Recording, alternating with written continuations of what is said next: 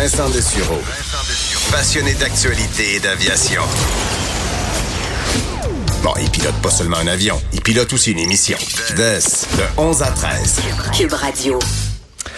On parle beaucoup des réseaux sociaux euh, pour plein de raisons, euh, bonnes et moins bonnes. Et un réseau social qui a pris énormément d'ampleur chez les jeunes dans les dernières années, euh, c'est TikTok, un réseau social chinois. En fait, pour ceux qui ne connaissent pas TikTok, au départ, c'était une application qui a été quand même populaire, Musically, qui permettait de, de faire de courtes vidéos où tu chantes, où il y a de la musique. Alors, ça avait été racheté par une compagnie chinoise pour en faire un réseau social qui est basé donc surtout sur de courtes vidéos. Souvent, il y a de la musique et c'est assez populaire chez les jeunes.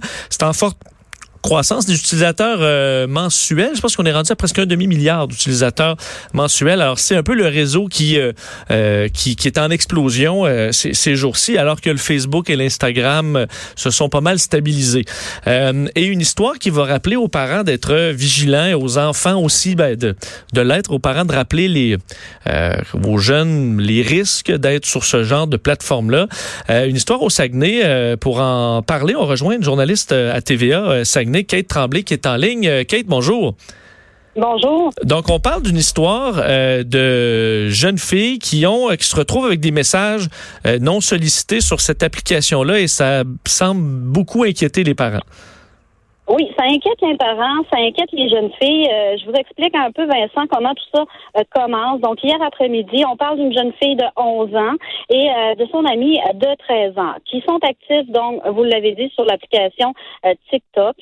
et à un moment donné, reçoivent des messages, en fait, se rendent compte qu'il y a quelqu'un qui a pris possession carrément de leur compte TikTok et qui euh, inscrit euh, euh, des, éléments dessus. Et c'est vraiment des messages menaçants. Alors, qui leur dit, par exemple, je sais où tu habites, je t'ai suivi, carrément même des messages de menaces de mort. Alors, vraiment inquiétant.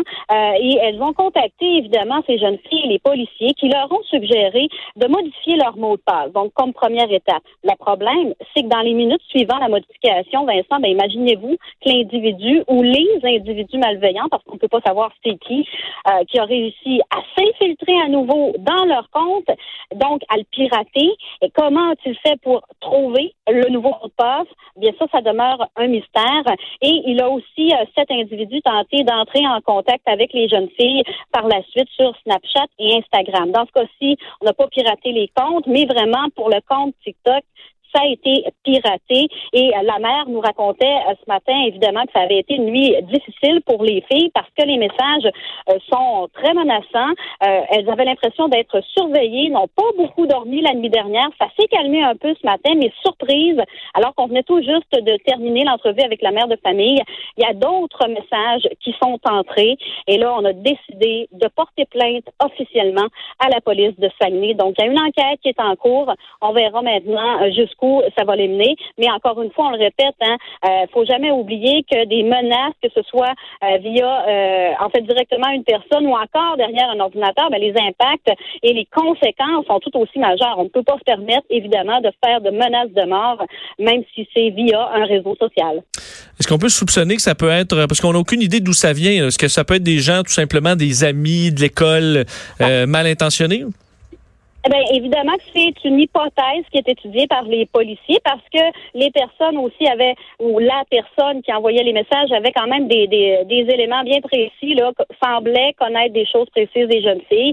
Donc, on pense que ça pourrait être des jeunes, euh, des connaissances qui veulent plaisanter, mais en même temps, bon, comme on le dit, hein, c'est pas des plaisanteries à faire parce que oui, il y a des conséquences et il y a des impacts aussi sur les, les jeunes filles elles-mêmes. Donc, on comprend que c'est les jeunes filles qui sont allées euh, rapidement voir leurs parents pour pour, euh, pour leur signaler ça, ce qui est quand même quelque chose de bien, parce que souvent les, les jeunes vont être euh, timides d'en parler à leurs parents, par exemple. Là, au moins, la, la relation leur a permis de, de, de tomber sur ce dossier-là assez rapidement. Oui, assez rapidement. Et pour les parents, prendre ça en main aussi de façon rapide. Et euh, immédiatement, même les, les, les parents ensemble, on parle d'une amie et de sa copine, se sont réunis encore ce matin pour discuter de la situation. Et pour eux, c'est vraiment important d'en parler parce qu'on a tendance parfois à banaliser ce genre de situation, euh, surtout avec les réseaux sociaux, dans le sens où, bon, c'est des choses qui peuvent arriver. On entend euh, occasionnellement des cas comme celui-là, mais pour eux, au contraire, faut que ce soit pris au sérieux. Faut qu'il y ait des conséquences reliées à ça. Et la mère me disait, écoutez, dans les derniers temps, j'avais comme un peu pas laissé tomber complètement la surveillance au niveau des réseaux du téléphone de ma fille, mais disons, je lui faisais davantage confiance. Eh bien là, je peux vous dire que pour elle, écoutez, plus question d'abord de réseaux sociaux pour un certain temps. Non, on a supprimé toutes les applications possibles, du moins pour un bout, on verra par la suite. Mais pour elle, c'est vraiment important de rappeler aux autres parents à quel point faut surveiller ce que nos enfants font, faut surveiller ce qu'elles reçoivent. Et elle était très fière de voir que sa fille avait pris ça au sérieux et évidemment qu'elle n'avait pas hésité à en parler euh, pour justement qu'on puisse euh, essayer de trouver les coupables ou du moins que ça cesse et que ça ne se reproduise plus. Un dossier qu'on va suivre euh, de près. Kate Tremblay, merci de nous avoir parlé. Merci. Au, revoir. Kate Tremblay, journaliste euh, à TVA Saguenay. Alors, un dossier euh, qui, qui, bon, qui arrive de temps en temps et qui permet de rappeler euh, les, euh, les risques. Et c'est intéressant de voir, comme je disais, euh, tu sais, les, les enfants, il faut toujours avoir un canal de communication ouvert avec eux pour qu'ils aient des désirs se confier rapidement quand il y a des cas comme ça.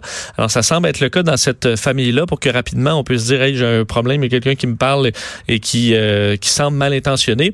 C'est difficile, par contre, pour les, les policiers, des fois, de remonter tout ça. Quoique, si c'est des jeunes, mais des fois, ça laisse plus de traces aussi, puis ça peut utiliser La les mêmes démarche noms. n'est pas parfaite, là, disons. C'est ça. Des fois, ça peut être quand même assez facile à les, les- les retracer. Du moins, c'est ce que je souhaite pour que ça puisse euh, s'arrêter, ce genre de euh, dossier.